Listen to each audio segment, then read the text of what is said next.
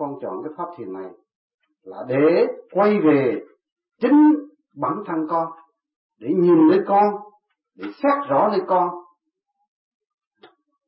Và đối với ý niệm, đối với Thượng Đế, thì con nghĩ rằng đó chỉ là một nguyên lý mà thôi.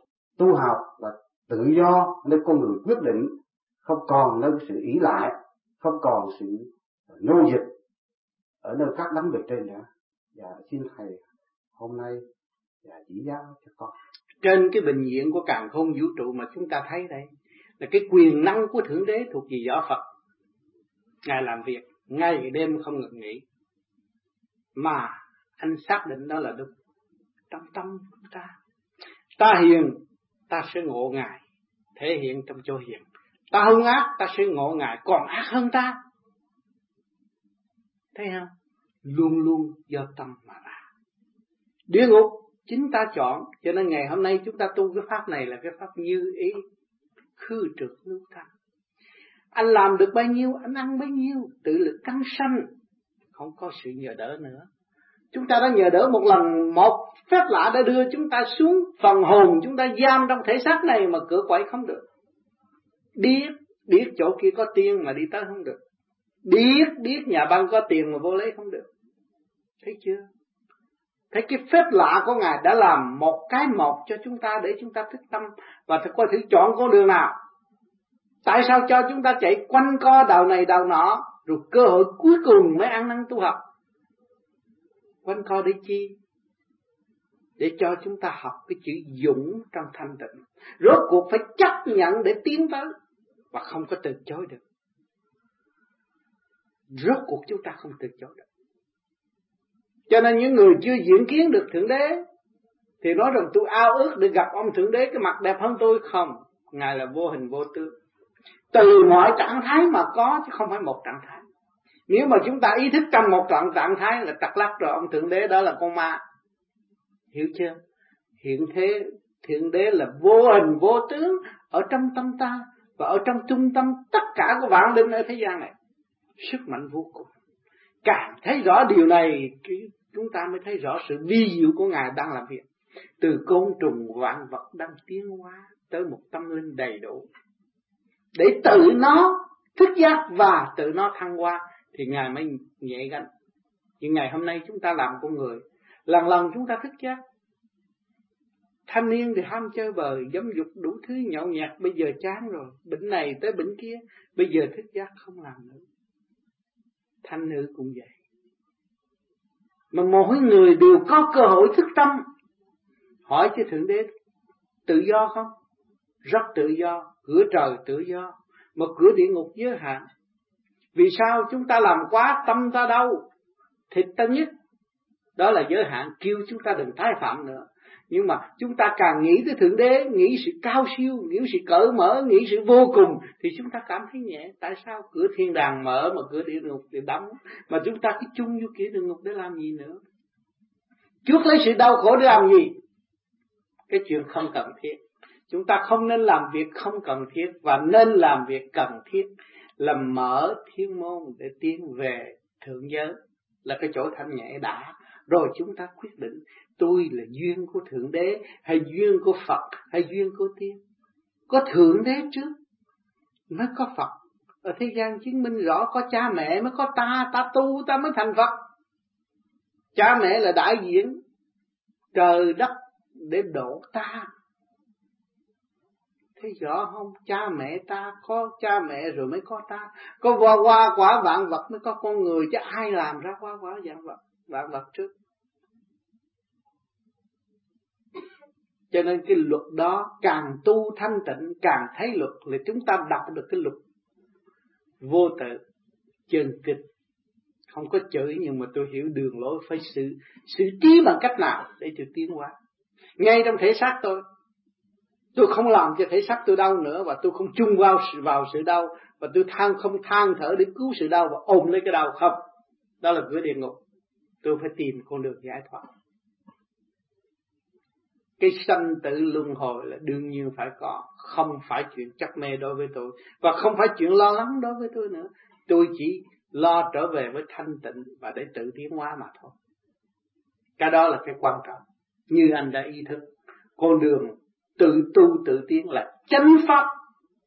Nếu anh không mở, không khứ trượng lưu thanh, làm sao anh rước được thanh quan của bề trên? Dù nói rằng không có ông trời, nói ánh nắng mặt trời thôi. Ánh nắng mặt trời chiếu cho tất cả, chứ đâu phải chiếu cho người nhà giàu mà bỏ người nhà nghèo đâu. Thấy không? Chính chúng ta không ý thức nổi, rồi chúng ta thích nhà giàu và ghét nhà nghèo. Chỉ có một mà thôi. Người tu của chúng ta chỉ có một mà thôi. Chỉ tội nghiệp cho những người không hiểu, ôm cái có mà tương lai trở thành không mà họ không biết, họ cứ ôm đó rồi họ tranh chấp, cũng như ôm cái banh chạy qua chạy lại, thét nó gạt gãy tay gãy chân, ngồi nằm đó la la. Một thứ, anh dòm thấy thế sự một thứ như vậy. Cứ ôm cục bạc đó, sợ người này gạt người kia gạt, rồi ôm chạy hoài, chạy khắp thế giới, chạy chỗ này chỗ nọ, rồi rốt cuộc rồi cũng phải buông ra đi chứ. Ôm cái không mà. Ai ăn đâu chứ, của thiên trả địa chứ, mình có gì giờ Phúc Long chung có đem được cái gì đâu. Học cát đem đi không được nữa mà. Thấy rõ không? Chúng ta cũng như thủ cầu, đi đánh banh, ôm ôm tiền chạy qua chạy lại thôi, rồi rốt cuộc rồi phải buông ra đi mà thôi. Thấy rõ điều này chưa? Khi mà chúng ta càng thấy rõ rồi, chúng ta dễ buông bỏ, dễ giải nghiệp tâm. Chúng ta không có nặng về tình tứ tiền tài nữa, không. Bốn chữ T đó chúng ta dạt luôn. Và chúng ta trở về không giới thanh tịnh. Thấy không? Chỗ đó không? Cho nên mọi người tu là phước. Cho nên nhiều người ở thế gian, mẹ hiền, đau khổ rồi, tu muốn khuyên con tu, con tu có phước con, phước gì mẹ, con phải làm chết cha con mới có lương mà mẹ nói phước. Nó không biết cái phước ở đâu. Cái phước là cho nó có sự thông minh để nó học vượt hơn người. Cái phước của cha mẹ nó đã đóng góp cho nó, nó đâu có biết. Cho nó có sự may mắn của cha mẹ nó. Cái việc thiện, việc phước cha mẹ nó đã cấy cho nó rồi, ngày nay nó mới hưởng, nó tiếp tục hưởng cái may mắn đó mà nó không biết. Nó hưởng rõ ràng mà nó không biết, nó tưởng là cái tài năng của nó chứ cha mẹ nó không có. Tại sao con người ta mà thi không đậu mà mình đi học đâu đậu, đậu đó là do ai? Do phước của cha mẹ. Thấy chưa? Cha mẹ đã cấy phúc điền chúng ta mới tận hưởng. Còn cái phúc điền không có chúng ta làm sao hưởng? Hưởng cái phước mà, cái phước sương của ông trời cho chúng ta. Một chút may mắn thôi là ăn không hết. Thấy rõ không? Cho nên nhiều người còn nghịch lại cha mẹ, phản lại cha mẹ, tưởng là ta là hay, thì sai lầm vô cùng.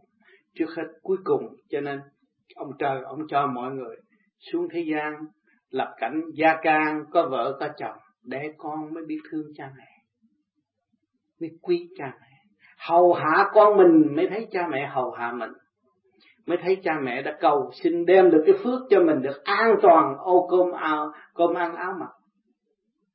Thấy cái phước vô cùng của cha mẹ đã để lại mà không có tính toán. Còn mình nuôi cha mẹ một ngày thì mình tính rồi, trời ơi tôi được mười ngàn mà bà lấy hết tôi năm ngàn rồi, nó tính liền à. Nó không bao giờ nó đưa cho má năm ngàn, má muốn cho ai cho, không dám đâu, má cho ai má nói con nghe đi. Đó, nó khó vậy đó. Còn mẹ nó không,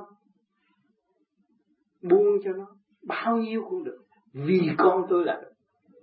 Thấy cái tình thương của người mẹ hiền vô giá, tình thương của nghiêm phụ là vô giá. Ta hiểu cho này, khi chúng ta sanh con, lập gia đình chúng ta mới quý cha mẹ chúng ta. Mà khi chúng ta lập gia đình rồi, chúng ta biết tu, chúng ta mới quý trời Phật. Thấy cái khổ tâm của những người đi trước, đã vạch đường lối, thực hành để tiến tới, để khai tâm mở trí cho chính mình và ảnh hưởng người khác.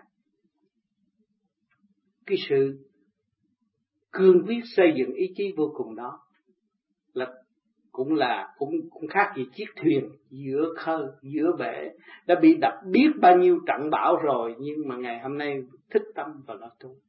Biết bao nhiêu bão bùng đã đập trên đầu người rồi, ngày nay tắt bạc mắt là qua biết bao nhiêu trận thử thách. Có thấy rõ chỗ này chưa? Cho nên các bạn tu càng ngày càng thanh tịnh, các bạn mới hiểu được cái chân lý này, tự thức. Còn bây giờ tôi nhắc đây rồi về các bạn cũng quên, nhưng mà người nào có gia đình mới có ý niệm đó. Người chưa có gia đình thì thấy mình bay bướm được rồi, đâu có cần gì ông già nữa, ông nói bậy, không trúng trật gì. Nhưng mà một ngày nào các bạn bước vào trong tình đời rồi, các bạn mới hiểu cái lưới trời không có thưa đâu, không có chạy khỏi một sợi lông đâu, không có làm bậy được đâu. Chắc chắn phải có luật trị các bạn. Nhớ cái câu này, đi đâu không có tránh khỏi răng cưa lưới trời.